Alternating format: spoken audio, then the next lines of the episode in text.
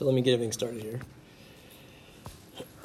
because Ecclesiastes is one of those ones that you may not have read it, or if you read it, you're very perplexed by it. It sounds very um, maybe down and you're very pe- maybe pessimistic. If you look at it and saying, well, this guy must not like life very much, or he's looking at things the wrong way, and, and that can be taken in a certain way. And that's why we're doing chapter 1, and we're also doing chapter 12 to look at because chapter 12 is the key to the whole book. Right? It's the whole book, the whole fear of the Lord. Verse 13 is the entire key. So, what we're, whatever we're doing in our lives should be couched in having fear for the Lord, having that respect, having that love for the Lord. And so, as 2020 winds down, right, many of us are looking forward to 2021, hopefully, just to get out of 2020 at least right? But we're also looking forward to it with cautious optimism. Things are kicking up. We don't know what's going to happen. And a lot of times we make either New Year's resolutions or maybe goals at least to say, I want to get this done this year.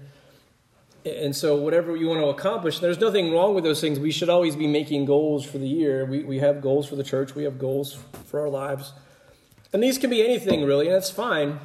But we need to make sure that what we do and how we live glorifies God. Right? Those goals should really be looking to further the gospel message in some form or fashion a lot of times. And this isn't about being perfect, right? This isn't about as we glorify God, as we live to glorify Him and, and worship Him and magnify Him. This is not about being perfect in our lives, but it's about having a life that demonstrates to others how God has worked in your life and how He's still working in your life to mold you and shape you in the image of Christ. Right? That is what the things we do should, should look at that, should be doing. So, so where do we turn, though? Where do, who do we ask for this advice? And so Ecclesiastes is one of these books because the whole, God, the whole counsel of God, God's Word, the Bible, that's where we turn to. And one of the best places in the Bible is the books of wisdom, and that's what the Ecclesiastes is, is part of. It's part of the books of wisdom. So Psalms, Proverbs, Ecclesiastes, Job. Those are all things that deal with being wise, the advice from the, the elders, the older people, you know, the, the hard fought, hard won uh, experience versus just book knowledge. So they put the book knowledge down so we don't have to experience the same things, maybe, that some of the, you know, these guys went through. The same thing we do with our kids. Right? We tell them, don't do such and such, don't do certain things. Why? Because we've been there. I'm telling you, I'm warning you. Don't touch the hot stove because you'll get burned because I know because I did it when I was your age, right? So we're trying to avoid, have them avoid the pain that we go through or we went through for certain things. So again, this is in the written, it's in the the genre of wisdom. So some of the proverbs, if you kind of look at it, there's some of the proverbs sound the same because he he does reference some of the proverbs in here. And so you may be familiar with the song Turn, Turn, Turn by the Byrds, which actually quotes the first eight verses of chapter 3. You know, so that's actually, they, they, they pulled that from Ecclesiastes. And we're going to talk about that in the, in the second point of the sermon. But so that may be where you have heard some of this at least in your lifetime, because I think probably mo- most people have probably heard that song at least once or twice. And so for the background, it's, it's thought that, that Solomon wrote this. Right? The conservative scholars think that Solomon wrote this, or it may have been somebody who wrote it after the exile, using Solomon's name and perhaps some other writings, maybe to capture what he had already said or the life's peculiarities and what they think about God's role in our lives. So when we come back around and do the longer study of Ecclesiastes, we'll get into all of that. You know, we do we do do part of that as far as who wrote what and who didn't write it.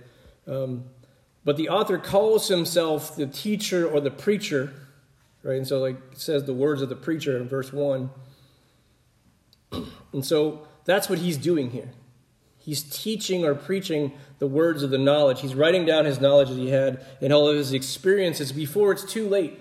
And again, to perhaps spare some people from the mistakes that, that were made or the things that he's seen from his kingly vantage point if, if Solomon did, did indeed write this. And so, the overall theme, we're going to read it here in a few minutes, but the overall theme is that everything in life is vanity or vapor. That's really what the Hebrew word means is vapor. And without the key to understanding that God controls it, controls it all.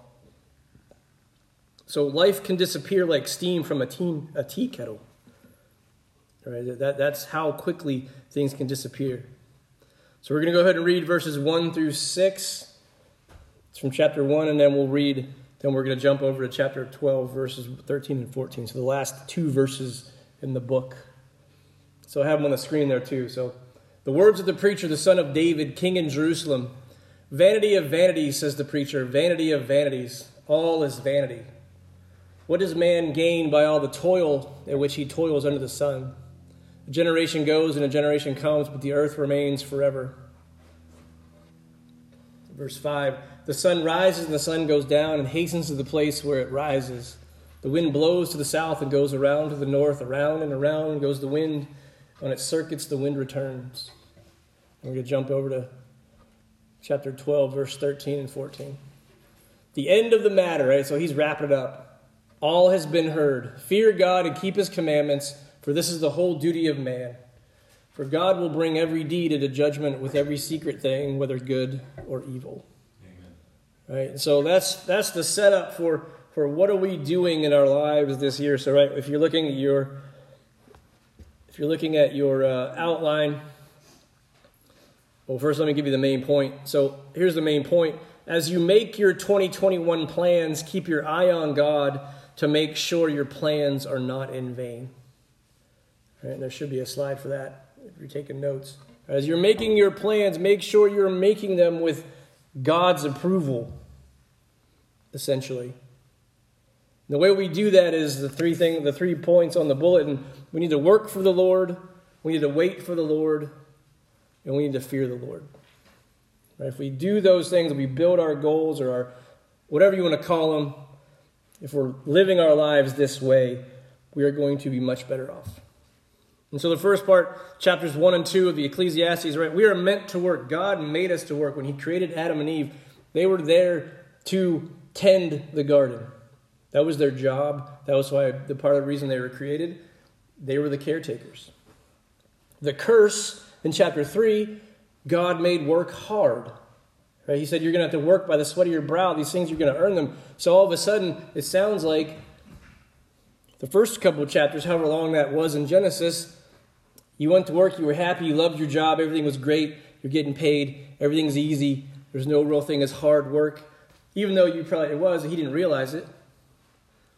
Sin enters the world, all of a sudden, guess what? The thing you have to do, the one thing you really have to do is work, is now going to be unenjoyable for the most part.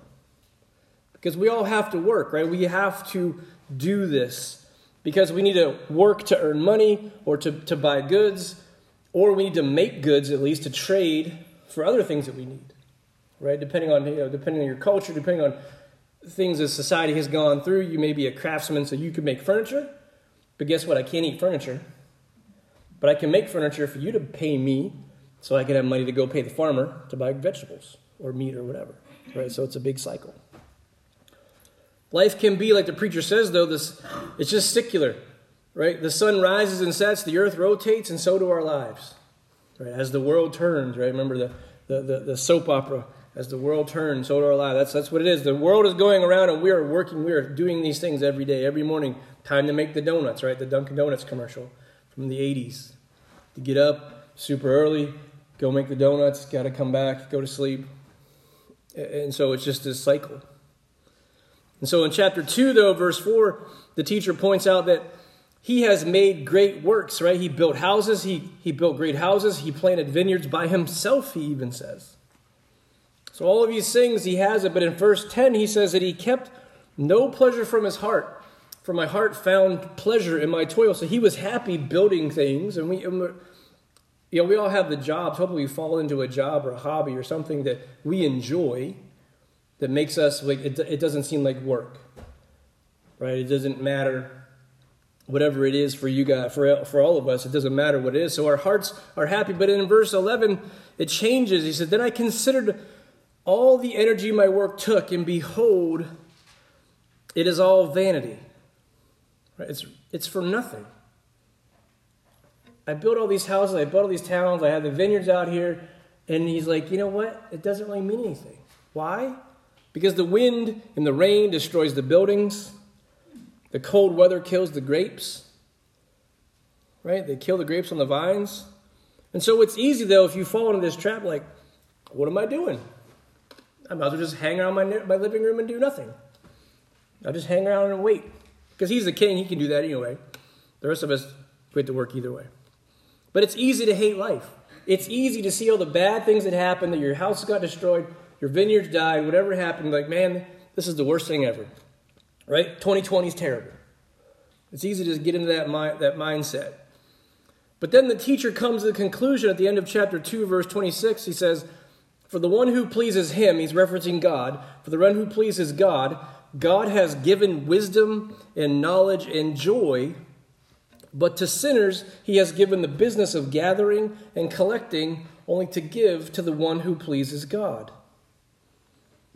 Now, I don't know if this is eschatological or not, but at the end times, when the kingdom comes down on earth, a new kingdom, all the other people are going to be serving the Lord and those people who are in the kingdom.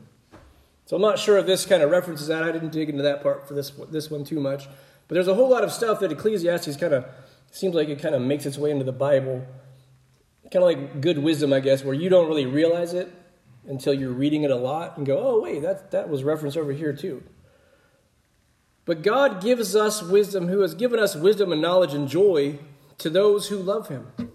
Those who are working for Him, we like, yep, they destroyed the house, but you know what? God will make a way for me to build another one. I can replant the vineyards. I can redo whatever it is. It's not a big deal. But if this is all you have in your life, your vineyard being destroyed, that's your whole livelihood. That's, that's what you're thinking. That's it. What am I going to do? You start kind of being chicken little. The sky is falling. The world is over. And I saw a, a, a I'm not sure if you know the Babylon Bee. It's a sat- satire page on the internet and they had a they had a little story. It was a fake story, obviously, but it said, uh, "Man, people are perplexed or confused because the Christian Christian man is not worried or scared of everything happening in the world." And they were mad. You know, the story was that he was like basically mad at him for being calm in this time of calamity, right? Because he was calm because he trusts God. He trusts God that whatever is going to happen is going to happen, and He's got it handled. And whether we die we go to heaven, we're, we're good. We know where we're going. So either way, to, to, to live is, you know, to die is gain, as Paul says. And so God loves to give.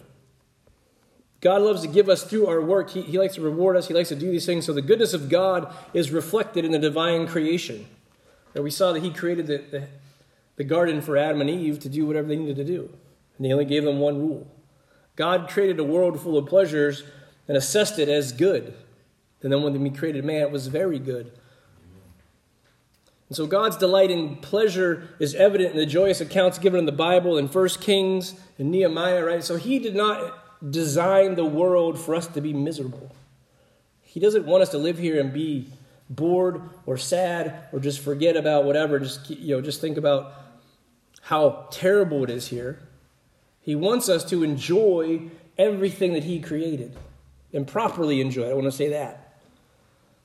And so God's joy in providing food is particularly evident in Deuteronomy 8 and in Psalm 104. Right? He fed the people, he took care of the people through the Exodus. He loves taking care of his people. He took care of us through our sin all the way up to and including Jesus' death. Right? He wants to, uh, us to enjoy the world. And, and so God, even in Revelation 7, verses 16 and 17, that God desires to relieve the distress of the people.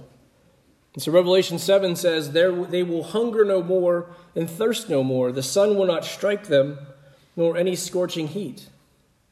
For the Lamb at the center of the throne will be their shepherd. He will guide them to springs of the water of life, and God will wipe away every tear from their eyes. Amen.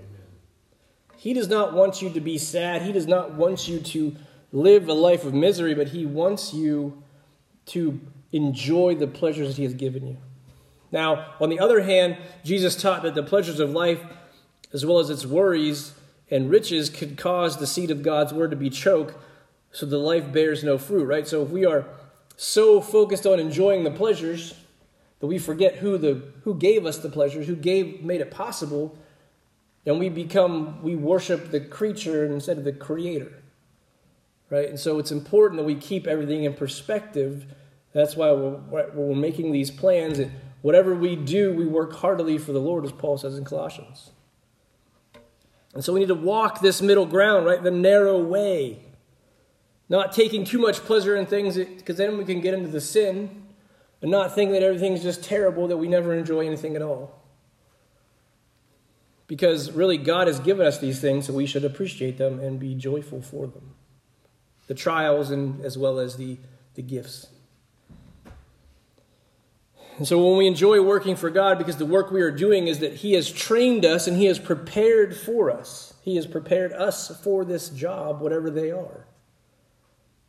And so while we do that, right, while we're walking this narrow way, we know there are going to be days where we have to wait through the bad times to get to the good times. And so we need to wait for the Lord. So this kind of falls into Ecclesiastes 3 through 9 a little bit. And so, chapter 3, right, there are seasons in our lives that we all go through young adulthood, old age, death, life, love, hate, mourning, laughing, happiness, gladness, you know, sorrow. And so, as Ecclesiastes says, a time to be born, a time to die, a time to plant, a time to, to harvest, a time to kill, a time to heal, a time to break down, a time to build up. There's the first couple verses of chapter 3. The world is cyclical, everything happens for a reason. If you pay attention to the harvesting, the planting around here, you, you see the different vegetables and plants we have out here. You know, during this larger part of the summer the spring, you have all the strawberries out here, but then they start planting something else later in the year. Same thing with everything else. You see the artichokes, different places, things like that, right? It's a season. Part of it is to replenish the earth, because certain plants take certain nutrients from there, so they plant something else to put the nutrients back in. That's how the world works. It's the same thing. So while we would maybe always love to have strawberries all the time, you need to plant something else to help make sure the strawberries still grow next time you plant them. And God does the same thing. He puts certain things in your life because you need something else, some other nutrient essentially, to help you grow the other parts that you really like. Just like learning how to play guitar or do anything else, you got to learn the basics. So you probably got to spend a lot of time just playing some chords and some strings. You want to play Led Zeppelin, but most people probably can't. There's a few people that can, they can hear the song and da na na na na na na, yeah, they're on it. But most people I have to learn how to play what G string is or whatever this sounds like. And so that's what God is doing all the time. He's preparing us for this, and we have to wait. And, and we're impatient people. Why? Because we're finite, right? Age creeps up on us. One day you're 18, the next day you're 68. And all of a sudden you have all this time in between. You're like, what did I do? So we understand that as humans, that we have this much life to live, and I want to cram as much stuff as possible into this box. So I don't have time to sit here and pluck the strings. I want to play the song. And we have to learn how to pluck the strings so we can play the song. So you got to learn how to time everything right, right? When we're faced with death, we're faced to deal with our own mortality and the finiteness of our lives. We understand that's why so, pe- so many people, I think, are stressed with this COVID thing, the virus. Because we see people passing away all the time. You hear the stats of t- one person every 10 minutes in LA County. Because we don't know if you're going to get it. You don't know if it's going to kill you. You don't know if you're going to pass it on to somebody else and kill them. And so it scares people because death is scary. Because we don't know what happens at the other end. Or at least some people don't. But this is just an extended season. This 2020 is just a year we have to live through, just like every other year. And 2021 is going to have its own challenges, whether it's still COVID or anything else. We're still going to have other whatever challenges for us personally, as a nation, as a church.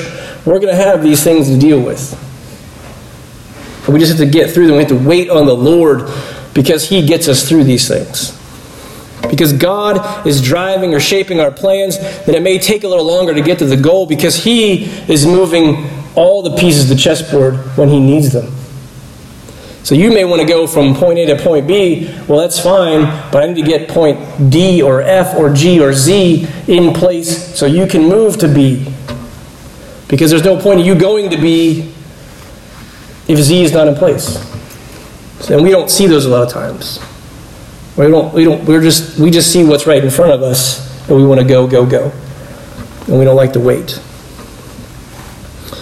We see in chapter 3 that also the other places through Ecclesiastes, one of the things that he kind of brings up is life is not fair. At least to our standards or wishes, right? Why, why do the rich people prosper and the Christian dies young? Things like that. If you've seen the movie Greater, I watched it again last night. The, he's a football player, walk on, on Arkansas. He's about a day away from signing the NFL. After he was a very long shot of even making the NFL, he was going to be a starter for the Colts. He dies in a, in a car crash. Like the, literally the day before he was going to sign for the contract. He was 22 years old. And so the guy, if you watch the movie, there's a lot of Ecclesiastes in there because there's a guy who is sort of the cynic in the movie. He says Pol Pot. So the guy from Cambodia, you know, he was a tyrant, a despot. He he lived for 80 years or something like that, and, he, and the other guy lives for, you know, he was only on the earth for 22. But the things he did, he brought almost his entire football team, or at least half of his football team, to Bible study, like every night or every whatever they had it. He saved people. They they ended up almost winning the national championship. So, right, the things he did in 22 years was way more and way uh, more God honoring than anything a lot of people do in their whole 80 years of life. So, why did he leave? God, I think God was done with him, probably. And that's the way it works. Whenever God's done with you, that's your time. Right? And so, but we think that may be unfair. And so, but God is fair because everyone faces the same end, as chapter 9 states chapter 9, verse 4, the teacher says, But he who is joined with all the living has hope, for a living dog is better than a dead lion. Because the premise is basically everybody dies. Right? We all know this. Everybody dies. Paul talks about it in Romans. But he says, A living dog is better than a dead lion. For the living know that they will die, but the, but the dead know nothing, and they have no more reward. For the memory of them is forgotten. Their love and their hate and their envy have already perished, and forever they have no more share in all that is done under the sun. So, how are you among the living? How do you know if you're among the living? Well, the key is in the New Testament. So, again, Jesus is the key to unlocking the rest of the Old Testament. And so Jesus is this key, particularly in Paul's letters when he talks about to the Romans and the Ephesians. So it's Ephesians chapter 2, verses 1 through 5, it says, Paul says, As you were dead in trespasses and, and sins in which you walked, following the course of this world, following the prince of the power of the air, the, the spirit that is now at work in the sons of disobedience, among whom we have once lived in the passions of our flesh, carrying out the desires of, of the body and of the mind, and were by nature children of wrath like the rest of mankind. Verse 4, though, but God, being rich in mercy because of the great love with which He loved us, even when we were dead in trespasses and our trespasses, made us alive together with Christ. By grace you have been saved. So we move from the land of the dead to the land of the living. So I had to. I, part of what I'm working on is, is figuring out how much Paul was really using Ecclesiastes about the living and the dead and how it translates to the understanding of what that means for Christ and having a full life and an eternal life in Christ. And so that kind of is the key to unlock what he's really meaning here. Because here he, this, the writer says, For a living dog is better than a dead lion. So back in this times when this was written, be, having a dog, being a dog, it was an insult. If I called somebody a dog, it's why when Jesus references calls people dogs a couple times, it's not a nice thing. Like we keep dogs and they're pets and they're nice and cute. They were dirty animals who just were, did whatever. They didn't like them. It wasn't a good thing. Lions were big and proud and nice, but here it was better to be a living dog than a dead lion. And so when we are talking about this, right, we are made alive in Christ. So now we understand what it is. We're joined with the living and we have hope. Right? So Paul, I think, is linking this Ecclesiastes to, the, to what he's telling the people. So when you're alive, we have hope because we know and we're aware of what's going on. The people who don't know Christ, they don't know where they're going, and this is it. So why does the evil prosper? Because this is all they get. They're headed for a life of torment and punishment. So whatever they can get on earth, this is pretty much it. So I think it's a way of God showing grace to them and say, all right, here, you don't like me, you don't even acknowledge me or whatever, but You can have a nice car and a nice house, and that's pretty much it because that's all you're getting. Because once you die, once you're gone, that's it. You get nothing. So it's not just a way to justify things, but I think it's the way we see God working His grace out, even for the people who don't believe Him. Right? The general grace that He gives to everybody. And likewise, Paul tells the Romans that the wages of sin is death, but the free gift of God is eternal life in Christ, uh, Christ Jesus our Lord. And then with, with, this idea that we have eternal life, we should be able to persevere, and withstand whatever goes on in this life because we know where we're going when we die. We are aware that we're going to die, right? We sing I'll Fly Away. It's, I think, almost everybody's favorite song in here, probably. That's a song about dying. But we sing it so joyfully and so happily because it's, we're just waiting. We're waiting for that day, right? And so it's, it's important that we do this because we know where we're going. We can go be with the Father. And so we do this, we, we have this afterlife. And so people who don't understand is because they have a they lack a proper fear of the Lord in this life. And unfortunately, they are going to fully experience that wrath on what is known on the last day, right? The day of the Lord, that that day they are going to experience and truly understand what having a fear of the Lord is going to look like. That's why it says in a couple places that people ran and hid in the rocks as much as they could because they were afraid of what was happening. So we need to have a fear of the Lord. So Ecclesiastes, Ecclesiastes 12, verse 13, right at the end of the matter, all has been heard. He laid out his case. He said, This is it. I'm summing it up. Fear God and keep his commandments, for this is the whole duty of man. So the teacher wraps up the whole book in this one phrase. We are to keep the whole law. So, what is the law? Is it all 613 rules we got to follow in the Old Testament with Leviticus? No. Jesus sums it up in two things. What is, the, what is the law? Love God, love your neighbor. That is the law. That is it. That is the law we have to do to follow. So when you're making your plans for the year, do those plans that you're making or the goals you have, do they help you love God and they help you love your neighbor? And so the fear of the Lord is not to be a scare, be scared of God, so we cower in fear and like, I hope he doesn't come around, or we don't want to get yelled at again. No, that is not what it is. It's respect. It's understanding who the Creator is, who the one who sent his son down to die for us is actually and be in awe and respect of the gift that he gave us. Right? That's why the Christmas is so important. That's why Easter is so important because we are fully witnessing and fully remembering God's power and God's work in our lives and the life of the world, really. So Proverbs 1 7 says, The fear of the Lord is the beginning of knowledge. Listen, fools despise wisdom and instruction. So you don't have to put your hands up, but how many times, and you look back in your lives, have you been probably a fool because you despised wisdom and instruction? I'll put my hand up because I have. Right? We all have. And it's fine. We're, we're people. We learn. We don't want to do things ourselves, whatever. But we don't like to be called fools. I don't know anybody who likes to be called a fool unless you're the court jester. That's about it. So, this fear, though, this fear that we have, lets people know that you are one of the smart people, or at least that you're not a fool. Right? It's not about being smarter than anybody else, but to say, look, I am smart enough to know what I don't know. Right? That's the biggest thing. If you know that, if you can realize what you don't know, you are probably well ahead of most everybody else. And guess what? I don't know how to save myself. I don't know how it works as far as Jesus' substitutionary death for my soul works. All I do know is that it works. I have faith. Right? And that's okay. The rest of it, he'll tell me when we get there, and I can ask him. I'm pretty sure he's going to have a whole bunch of classes, probably, hopefully. But I know that God has everything else taken care of. So, whatever's written in this book, I should probably dig into it and learn things from it. Because I don't know everything. And I know that. None of us do. If you do, that's great. You should become a teacher.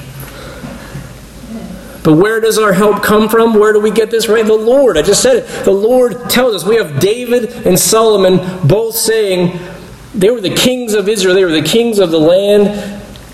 But they knew they were put there by God. They knew who put them in place. They didn't think they got there by themselves. They were fully aware that God had done all the work for them to put them in that seat. The Assyrians, on the other hand, when you see when you read it, they thought they took over the world, the known world at the time. They're like, look at us, we're so awesome, we own the world. And God said, No, you don't. I used you to make my plans to teach the Israelites what to do and how to be. You got too big for your britches, so I am now going to spank you and put you down. And they, that, their empire got wiped out of the earth, basically, because they thought they had done it.